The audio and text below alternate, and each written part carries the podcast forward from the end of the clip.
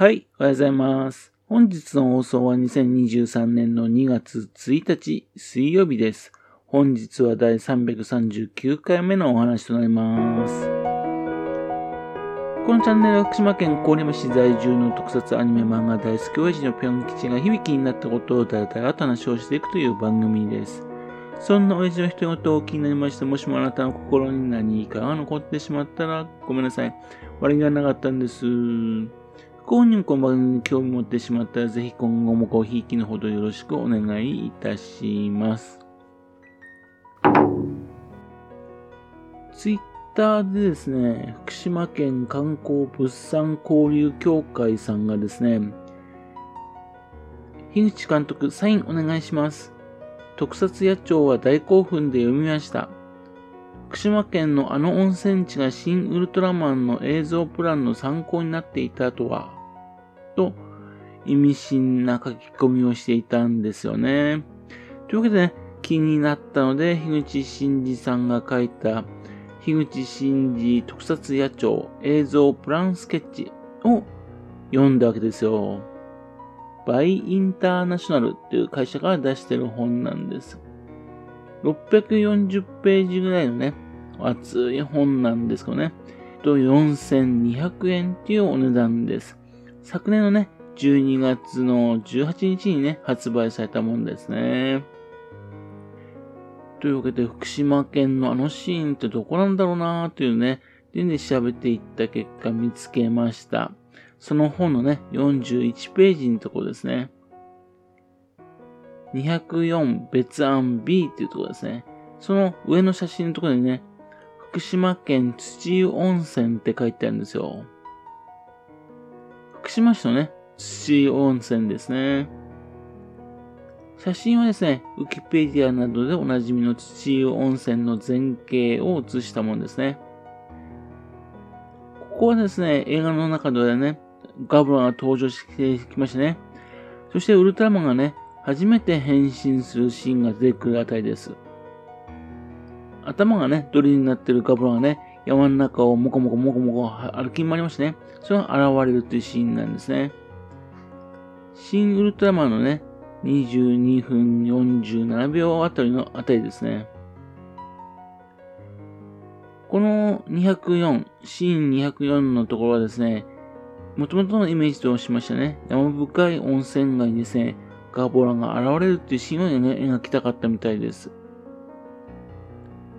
シーンをね、イメージしやすくするためにですね、その野鳥のところにはですね、小さな写真をね、貼ってありましてね、そこにですね、ガボラを書き加えてね、イメージを作っていったみたいですね。ちなみにこの時のガボラの頭はですね、まだドリルになってないみたいですね。尾はですね、アルキメディススキリューっていうことになって書いてありますんでね。っていうんで、現在の形に近いんですがね。ですが、まだあの、映画のようにね、二股になってないんですね。このシーンでね、温泉旅館のね、周りにいる人たち、この視点からですね、ガボラが現れて驚くっていうシーンを描きたかったみたいなんですよ。怪獣以外によくあるシーンですよね。204別案 A っていうのもありましてね。それはですね、これをですね、上からね、俯瞰したようなシーンなんですね。こちらの温泉の方のね、写真はですね、山梨のね、マストミ温泉っていう旅館のところみたいなんですね。それを元にして書いてみたいです。そちらの方をですね、3枚ほど絵にした後ですね、どうも迫力が出ないっていうね、もう少し大きな温泉っていうね、別案 B としましてね、土湯温泉の写真を使ってね、イメージをしていたみたいなんですね。というわけで、土湯温泉と、それから、松富温泉っていうね、なんか共通項あるかなと思ったらですね、松富温泉はね、ラジウム温泉で有名なとこなんですね。土湯温泉もね、飯坂温泉ほどではないですけどね、ラジウムの卵、ね、そちらの方が売ってるぐらいですね。まあ、ラジウムと関係しますよね。というわけで、怪獣ガボラはですね、ウラン怪獣なんですよ。ウランといえばラジウムかなってことでね。ってことでね、まあラジウムを求めてね、この温泉に来たのかななんて思ったわけですね。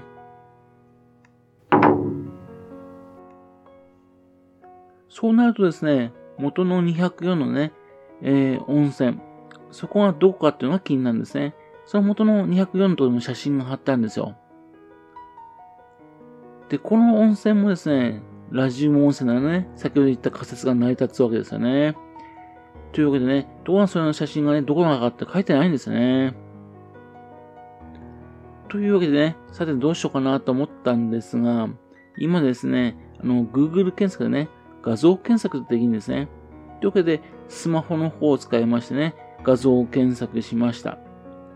その結果分かったんですよ。これ山形のね、銀山温泉ですね。確かに似てますね、この写真ね。銀山温泉というね、NHK のドラマ、おしんで有名ですよね。またと、千と千尋の神隠しの旅館、ね、そのももうモデルじゃないかと言われてるね、旅館があることも有名な温泉です。下にもう一枚ですね、別な場所って書いてあってね、えー、温泉が書いてあるんですね。というわけで、そちらの方もね、検索してみたんですね。ところがですね、ここは引っかかんないんですね。うーんと、悩んで見てみたらですね、あーっと分かったんですね。これ、銀山温泉のね、入り口のあたりのところの旅館のあたりなんですかね。これ、左右反転にしてね、印刷したものなんですよ。左右反転されてるもんでね、Google 検索でね、引っかかんなかったみたいなんですね。というわけでね、銀山温泉はね、どんな温泉かなと思ったらですね、残念ながらですね、ね、あの、ラジウムだとかウランだとかね、関係ない温泉でした。というわけで、自分の仮説はね、失敗したって感じですね。残念です。と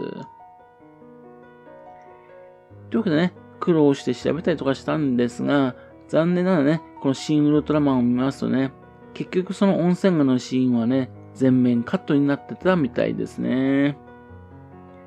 尺の関係がね、予算の関係がね、入れるとテンポが崩れるってことでしょうかね。バッサリとないんですね。ちょっと残念ですけどね。しかしこの本当に特撮やっちゃ面白いですね。絵だらけなんでね、暑いけどね、さっさと読むことできます。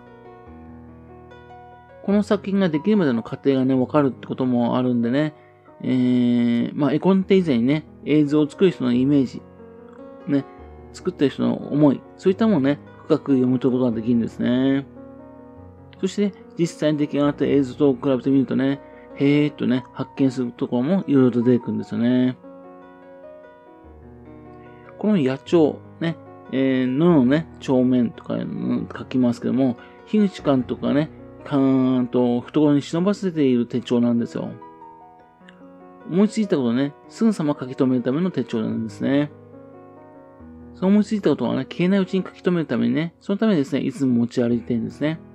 それだけじゃなくてね、書いちゃ消し、書いちゃ消ししてね、いけるぜっていうのをね、見つけ出していくために使っているんだそうですよ。というわけでね、記録するだけじゃなくてですね、思考整理ツールとしてもね、活動してるんですね。面白いですね。ぜひ万年してみたいと思いました。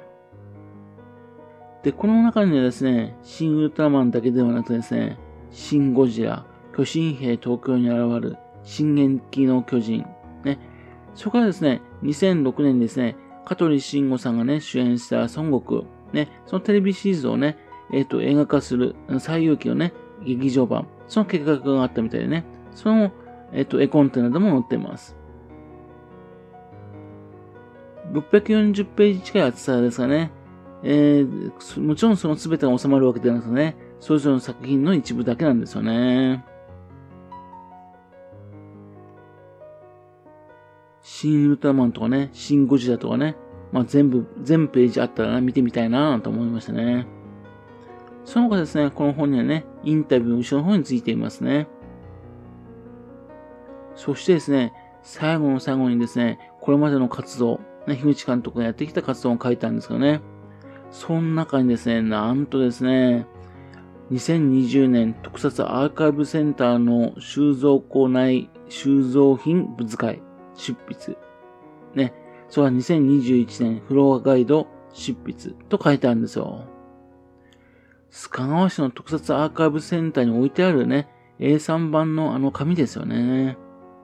行くたびにね、ついつい持ち帰ってくる紙ですからね。これもですね、樋口監督が手掛けてきたものなんですね。というわけで、映画などの一つと同じようにですね、同じくらいの扱いということで載ってるんですよね。なんかね、福島県民としては非常に嬉しいなと思いましたね。というわけで、こんな風な面白い本があったということでした。読み物としてね、面白かったです。はい。それではまた次回よろしくぴょん吉のお宝の話をお付き合いくださいね。本日もお聴きくださいまして誠にありがとうございました。